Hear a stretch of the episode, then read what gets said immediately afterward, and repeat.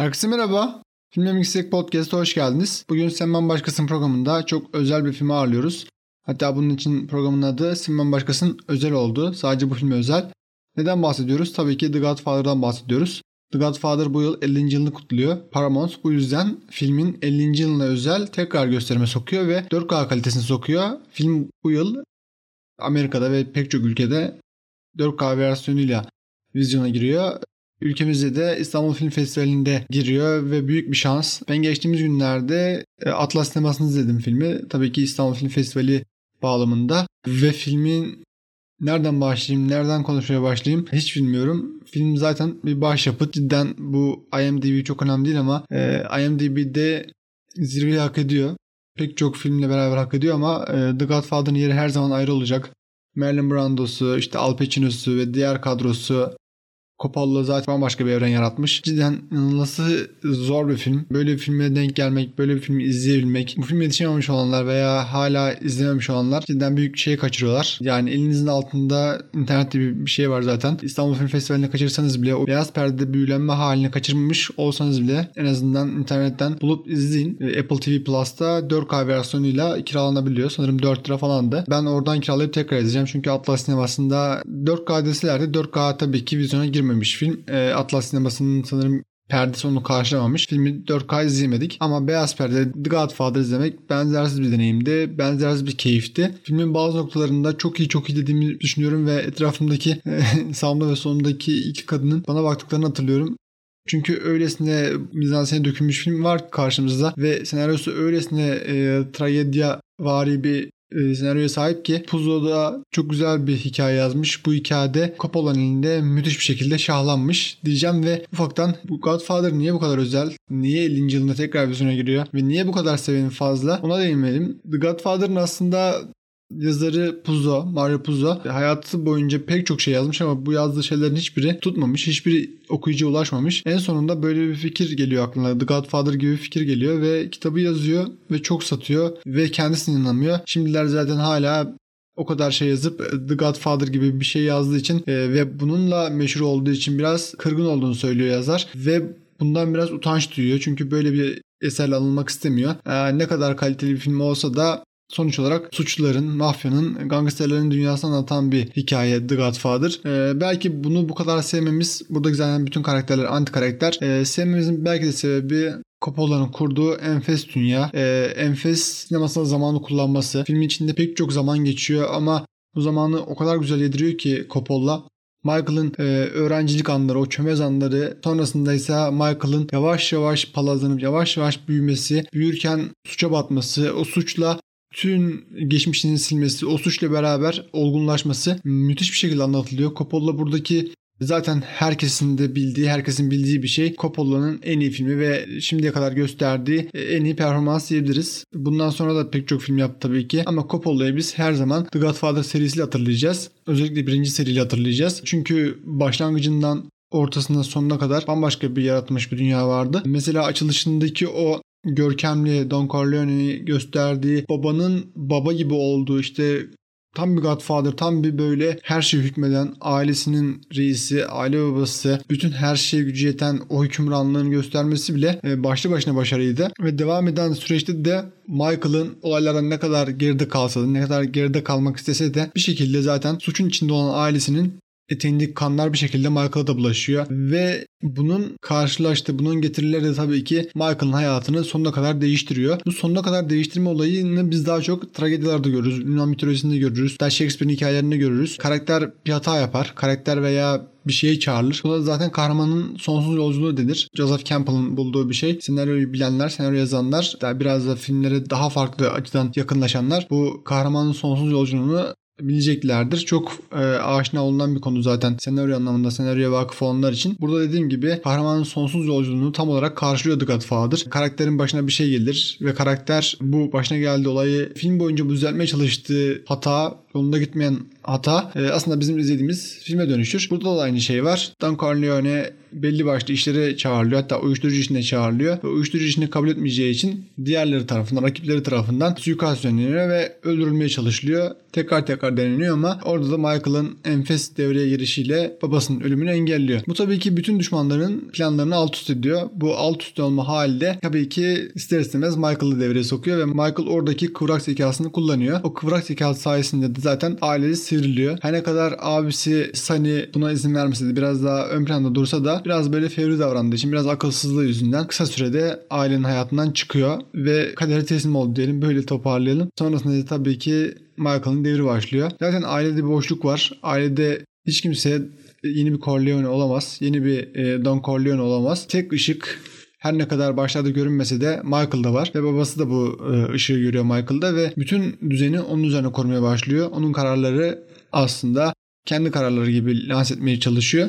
Başladı zaten etrafındaki insanlar hatta başta ailesi olmak üzere Michael'ın lider olmasını kabullenemiyor. Ama verdiği kararların o kadar doğru ki verdiği kararların o kadar yerinde olduğunu görüyorlar ki el mecbur demeyeceğim bayağı iste iste artık Michael'ın elini öpüp büyüklüğünü kabul ediyorlar. Tabii bu hikayenin tabii ki Mesela 50 yıl önce olsaydı böyle bir podcast yayını yapardık aynı şeyleri söylerdik. Bu filmi özel yapan ne peki? Biraz önce söyledim. Bunun senaryosu tragedya vari bir senaryo. Kahramanın başlarda o mülayim, o sakin, o dünyaya iyi bir şeyler verecek algısını yaratsa da kahraman eninde sonunda bir davete geliyor ve daveti kabul etmek zorunda kalıyor ve bu davet kahramanı yavaş yavaş olmadığı kişiye dönüştürüyor ve olmadığı kişiyle beraber bir canavar görmüş oluyoruz. Burada tabii ki e, karakterin aşama aşama canavara dönüşme olayını söyleyince akıllarımıza tabii ki Breaking Bad dizisi geliyor. Hatırlayın Breaking Bad'de de Walter White uyuşturucu içine girmesinin tek motivasyonu olarak öldüğü zaman ailesine iyi bir gelecek bırakmak için en azından öldükten sonra onlara iyi bir para bırakıp hayatlarını düzgünce yaşamalarını istediği için uyuşturucuya giriyor. Tek motivasyonu bu aslında Walter White'ın ama tabii ki hiçbir şey istediği gibi bitmiyor ve hem egosuyla hem de hayatta kalma içgüdüsüyle Walter White karşısına çıkan herkesi öldürüyordu biliyorsunuz ve yavaş yavaş artık o mülayim, o sakin adam o dünyaya iyi bir örnek olmak için çabalayan Walter White ilerleyen zamanlarda, ilerleyen bölümlerde hatta sezonun sonuna doğru, dizinin sonuna doğru tam bir canavara dönüşüyor. Herkesi yok eden, herkesin eceli olan, kimseye acımayan ve bu şekliyle de düşmanlarının gözünde Heisenberg mahlasını takma adını tam olarak hak etmiş oluyor. Baba filminde The Godfather'da da bunu görebiliyoruz. Başlarda Michael mülayim olsa da başlarda sakin bir insan olsa da bir yerden sonra artık e, şartların gerektirdiği şekilde o da canavarlaşıyor. Filmin sonlarına doğru zaten Michael artık bambaşka bir haline bürünüyor. Bakışları değişiyor, yürüyüşü değişiyor, konuşması değişiyor. Eskiden deli divane olduğu sevgisine karşı bakışları, davranışı değişiyor. Tabii ki bu 2'de 3'te çok daha değişik bir hal alıyor. 3'te zaten bir anti karakteri kahraman yapmamak için Coppola bambaşka bir yollara savruluyor e, Michael'ı ve Michael yapayalnız bir şekilde ölüyor. Neyse bugün 3'ü konuşmuyoruz. Bugün 1'i konuşuyoruz. Serinin en dev filmini konuşuyoruz. Tabii ki burada Puzo'nun böyle imtina edecek kadar, utanacak kadar, bundan bahsederken biraz böyle sıkılacak kadar hakkı var. Çünkü sonuçta bir gangsterlerin hayatı Sicilya'da geçiyor ve suç tanımıyorlar. Ee, onlar için polis yok, onlar için kanun yok. Tek kanun onların koyduğu düzenler. Kendi aralarında biçtikleri e, hamur abi kuralları gibi bir şey yani. Kendileri çiziyorlar, kendileri oynuyorlar. Bir sirk gibi, bir sirkte oynuyorlar gibi kendilerinin kurduğu dünyada gönüllerince eğleniyorlar. Zaten burada Corleone'nin yapısı da biraz bunu destekliyor açıkçası. Corleone öyle bir adam ki hem ailesi içinde çok babacan, çok iyi bir insan. Dışarıya verdiği imajsa bambaşka bir halde. Tam bir canavar aslında. Canavarlığını her ne kadar görmesek de Corleone tabii ki bu seviyelere, bu yerlere kolayca gelmemiş. Gangstersen eğer öldüreceksin. Gerekirse öldürüleceksin, yaralanacaksın. Daha fazla öldüreceksin. Kanunları çiğneyeceksin. Uyuşturucu, fuş, silah ne varsa yapacaksın. Şimdi bu noktadan bakınca daha da e, kaliteli hale geliyor. Ve burada filmin sevme sebeplerinden birine daha geleceğim. Burada mesela ünlü yönetmenin yatağına en sevdiği atının kafasını kesip koymaları filmin zaten belki de en can alıcı en pik noktalarından biri diyeceğim. Can alıcının olmasının sebeplerinden birisi şu. Yani yönetmene bir şey yaptırmaya çalışıyor Corleone. Reddedilince de ona karşı bir şey yapmak istiyor. Aslında burada herhangi bir atın e, kafasını kesip yatağına koysalardı yönetmeni korkuturlar mıydı? Tabii ki korkuturlardı. Ama hem Coppola'nın belki de Puzo bunu yazdım bilmiyorum kitap okumadım. Yapmadıysa da Coppola burada da enfes bir detay vermiş. Yani burada yönetmenin atına karşı müthiş bağlı olması, atının müthiş değerli olması, işte atına el bebek gül bebek bakan bir adamın gösterilmesi akabinde bu kadar değer verdi. Bu kadar el bebek gül bebek büyüttüğü atının kafasının kesilip üstelik yatağına konulması bambaşka bir gerilim yaratıyor. Bambaşka bir hayretler içinde bırakıyor bizi. E, bence filmin en güzel taraflarından bu. E, ve bu kesilmiş at kafasını görmesi oyuncunun aslında sette büyük bir krize sebep olmuş. Oyuncunun gerçek at kafası olacağını bilmiyormuş. E, gerçekten at kafası görünce oradaki çıkılığı da gerçekmiş açıkçası. Orada bir mizansen yok. Coppola buradaki her estetiği, her detayı çok iyi düşünmüş. Açıkçası bu filme karşı duygular olmayan veya bu filmi sevmeyen nasıl film izliyor onu da görmek lazım. Tabii ki burada insanların zevklerine karışmayacağım. İzlerseniz izleyin bilmiyorum. Zaten The Godfather öyle niş bir noktada değil. Niş bir film de değil. Ortalama her bir seyirci neredeyse sever filmi. Çünkü artı az izleyiciler için derinlikli karakter çözümlemeleri var. Olay örgüsü nefis. Sinemasal zamanı kullanması nefis. Genel izleyici içinse silahlar, patlamalar, işte kaos, suikastler, saldırılar ardı ardına gidiyor. Ardıları kesilmiyor. Bunun için bence genel izleyici de bunu sever diye düşünüyorum ben. Filmin böyle bir boyutu var. Şu an Filme dair çok fazla da konuşmak istemiyorum. Çok da uzatmak istemiyorum. Podcastlerin süresinin e, uzun olmasını da istemeyen pek çok dinleyici var. Hemen hap bir bölümde anlatılıp bitirilmesini istiyorlar. Burada şeyi de değinmek istiyorum. Bu Michael'ın suikastı yöneldikten sonra ücra bir köşeye gidip e, saklanırken bir anda bir kadına aşık olup sevgilisi Kay'i unutup hemen onunla evlilik teklif edip hemen evlenmesi akabinde ise talihsiz bir e, suikast sonucu kaybetmesi eşini e, hemen Kay'e geri dönmesi Michael'a buradaki samimiyeti için teşekkürler e, Michael. Yani sanırım o zaman Twitter olsaydı şöyle bir tweet atılırdı en azından Türkiye'de. Yeni bir Abdülhak Hamit Tarhan'ımız olurdu. Biliyorsunuz Abdülhak Hamit Tarhan da eşini yazdığı Makber şiirinden bir hafta sonra yeni biri evleniyordu. E, bu da onun gibi bir şey. Michael sevdiği kadını hemen bırakıyor. Koştur koştur yeni bir kadınla evleniyor. Yani burada Kay'e üzülmemek elde değil aslında. Yıllarca sevdiği adamdan yıllarca haber alamamış. Sonrasında bir anda çıkıyor adam sana evlenme teklif ediyor ve sen geçmişte onun evlendiğinden habersizsin. Ee, geçmişte karısı öldüğü için seninle tekrar birleşmek istediğini bilmiyorsun. Çok garip duygular bilmiyorum. Kim olsa sanırım bu duruma üzülürdü. Ee, üzülmeyen varsa da bilmiyorum. Ya buna üzülür insan ya. Neyse The Godfather'ın bu mafyatik hallerine bakmak istiyorum ben. Bu gangster dünyasını anlatmakta, başarılı olarak anlatmakta Godfather bir ekol aslında. Kendinden sonra gelen birçok yapımı, birçok diziyi, filmi destekledi bu. Bunun janrı, bunun havası. E, tabii ki burada ilk aklımıza gelen The Sopranos. HBO'nun başarılı dizisi Sopranos. Sopranos bir gangster e, dizisiydi. 6 sezon boyunca Tony Sopranos'u izledik ve burada da hepsi gangster, hepsi suça batmış. Ama buradaki en büyük detay bence şu. Belki başka bir programda The Sopranos'ta konuşuruz. The Sopranos'ta şöyle bir durum var. Aslında her şeyleri var. Yanlarında kadınlar var, paraları var, mekanları var, gönüllerince eğleniyorlar. Ama asla hiçbir mutlu değil. Hepsinin bir sorunu var. Hepsi belli başlı sorunlarla uğraşıyorlar. Tony'nin psikolojik sorunları var. Sürekli psikolog gitmek zorunda. Panik atak sorunları var. Annesiyle arası asla iyi değil. Kız kardeşiyle arası iyi gibi görünse de ilerleyen bölümlerde kız kardeşinin kocasını öldürüyor. Hiçbirinin hayatı yerinde değil. Diğer karakterler de öyle. Her şeyler var ama hiçbir şeyleri yok gibi. The Godfather da böyle. Michael'ın ilerleyen e, serilerde bunu göreceğiz. Michael aslında güç olarak en tepeye çıkmış durumda. Karşısındaki herkesi yok etmiş. Herkesi bir şekilde alt etmiş. En büyük olmuş. Ama bakıldığında yapayalnız kalıyor. Etrafındaki herkesi kaybediyor. Kay gidiyor, çocukları gidiyor. Aileye dair ne varsa gidiyor. Filmin açılışında Don Corleone'nin öve öve bitiremediği aile mefhumu yerle bir oluyor. Paramparça oluyor. Öyle ki Don Corleone aileden fazla önem verdiği hiçbir şey yok. En önem verdiği şey aile. Aile yoksa eğer gerçek bir erkek olamamasıdır diyor Don Corleone. Hatta bu repliği de çok fazla duyarsınız. Bazı film hesaplarında işte belki böyle edebi hesaplarda falan çok duyarsınız. Çok e, popüler bir repliktir. Ailesiyle vakit geçirmeyen erkek tam bir erkek olamamıştır diye.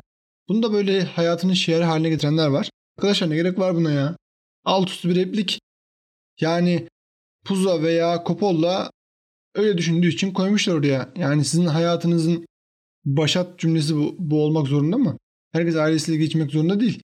Bu Corleone'nin bakış açısı. Don Corleone öyle aile önem veriyormuş. Şöyle erkektir, böyle olan böyle kadındır. Demeye gerek yok. Zaten yazıldığı dönem, çekildiği dönem 1972. 72'de ne kadar konuları tartışmış olabilirler, ne kadar konuşmuş olabilirler. Şimdilerde şöyle olan şöyle erkektir, böyle olan böyle kadındır. E, Twitter'da değiliz. Yani e, bu cümleyi de hayatının şiir yapmanın alemi yok. Don Corleone öyle bir adam. Aileye çok önem veriyor. Aynı şekilde e, Sopranos'ta da bunu görebiliyoruz. Sopranos'ta da aileye çok önem verme var. Ama tabii ki bir Don Corleone değil Tony Soprano. O da çok ailesini seviyor ama bir onun kadar sevmiyor. E, neyse burada şöyle bir detay da vermiş olacağım. The Godfather ben en son 2015'te izlemiştim. O zaman böyle yavaş yavaş böyle aklıma geliyordu ama şimdi tam olarak emin oldum. Normalde böyle yapımlardan tabii ki öykünürsün. Tabii ki bir şeyler alırsın. Sopranos'un Godfather'dan bazı öykümler yaptığını söyledim. Hatta Ardıların da böyle şeyler yaptılar. Ondan sonra gelen pek çok dizi film oraya gönderme yapan nokta kullandı. Ama Kurtlar Vadisi ne kadar almış ya? Resmen The Godfather kopyalamış. Don Corleone'nin ölüp yerine Michael'ın geçmesi, Çakır'ın ölüp yerine Polat geçmesi, Michael'ın babasının cenazesinin hemen sonra bütün herkesi öldürtmesi, rakiplerini oradan kaldırması, Çakır'ın öldüğü gece bütün mafya babalarını öldürmesi. Bunlar aşırı benzerlikler ve şeyde değil, bayağı kopyalamışlar yani. Tek fark bizim aptallar Polat Alemdar'ı dizinin sonunda kahraman ilan ediyorlar. Bir anti karakteri bu kadar cinayet, bu kadar suç işlediği halde bir kahraman ilan ediyorlar. Ee, The Godfather tabii ki bunu yapmıyor. Ne Puzo ne de Coppola. Michael sonuçta suçlu. Sonuçta pek çok kişini öldürdü. Pek çok yasa dışı işlere girişti. Sonunda bunun cezası olarak film olumlamıyor. Ve Michael'ın cezası olarak onu yapayalnız bırakıyor. Yaptığı hiçbir şey işine yaramadı aslında. Yaptığı her şey kendinin kuyusunu kazdığı bir yerde. Hiçbir şeyin de e, değeri kalmadı. Diyelim ve programı ufaktan toparlayın. Bayağı konuştum filme dair. The Godfather'a olan sevgi sanırım uzun bir süre daha bitmeyecek. 2 ve 3'ü de izleyeceğim. Bu görsel şöleni yarıda kesmek istemiyorum. Ee, belki onlara da özel bir program yaparız ama emin değilim. Şimdilerde zaten YouTube'a bayağı yüklendik. YouTube'da yayınlar yapıyoruz. Onun kaydıydı, kurgusuydu, yüklemeydi falan bayağı uzun sürüyor. Son bir haftadır doğru düzgün uyuduğunu düşünmüyorum. Ee, biraz uyumam lazım. Hafta sonu yakında geliyor. Hafta sonu geldiğinde uzun uzun uyuyacağımı düşünüyorum. Belki de uyanmam bilmiyorum. Sabah 9'da uyanırım. Bir kayıt yaparım. E, kayıttan sonra biraz dışarı çıkar yürürüm. Sonrasında gelir. Onun kurgusunu yaparım bilmiyorum. Bugünlerde biraz buraları hareketlendirmek istiyorum. Hem web sitesine yazılar giriyorum. Hem YouTube'a video çekiyorum. Hem de podcast yayınlıyorum. Yani bölünüyorum artık. Bir de sosyal medyalarını yapıyorum bunların. Artık 8 parça bölündüm arkadaşlar. Zor yetiştiriyorum. Zor yetişiyorum. Ne olacak bilmiyorum. Neyse. Toparlayalım. Evet bugün Semon Başkası'nda 50. yılını kutlayan, 50. yılına varan diye bir filmi konuştuk. The Godfather'ı konuştuk. The Godfather şu an dünyanın pek çok yerinde 4K versiyonuyla yeniden vizyonda diyelim ve veda edelim. Hoşçakalın. Kendinize iyi bakın.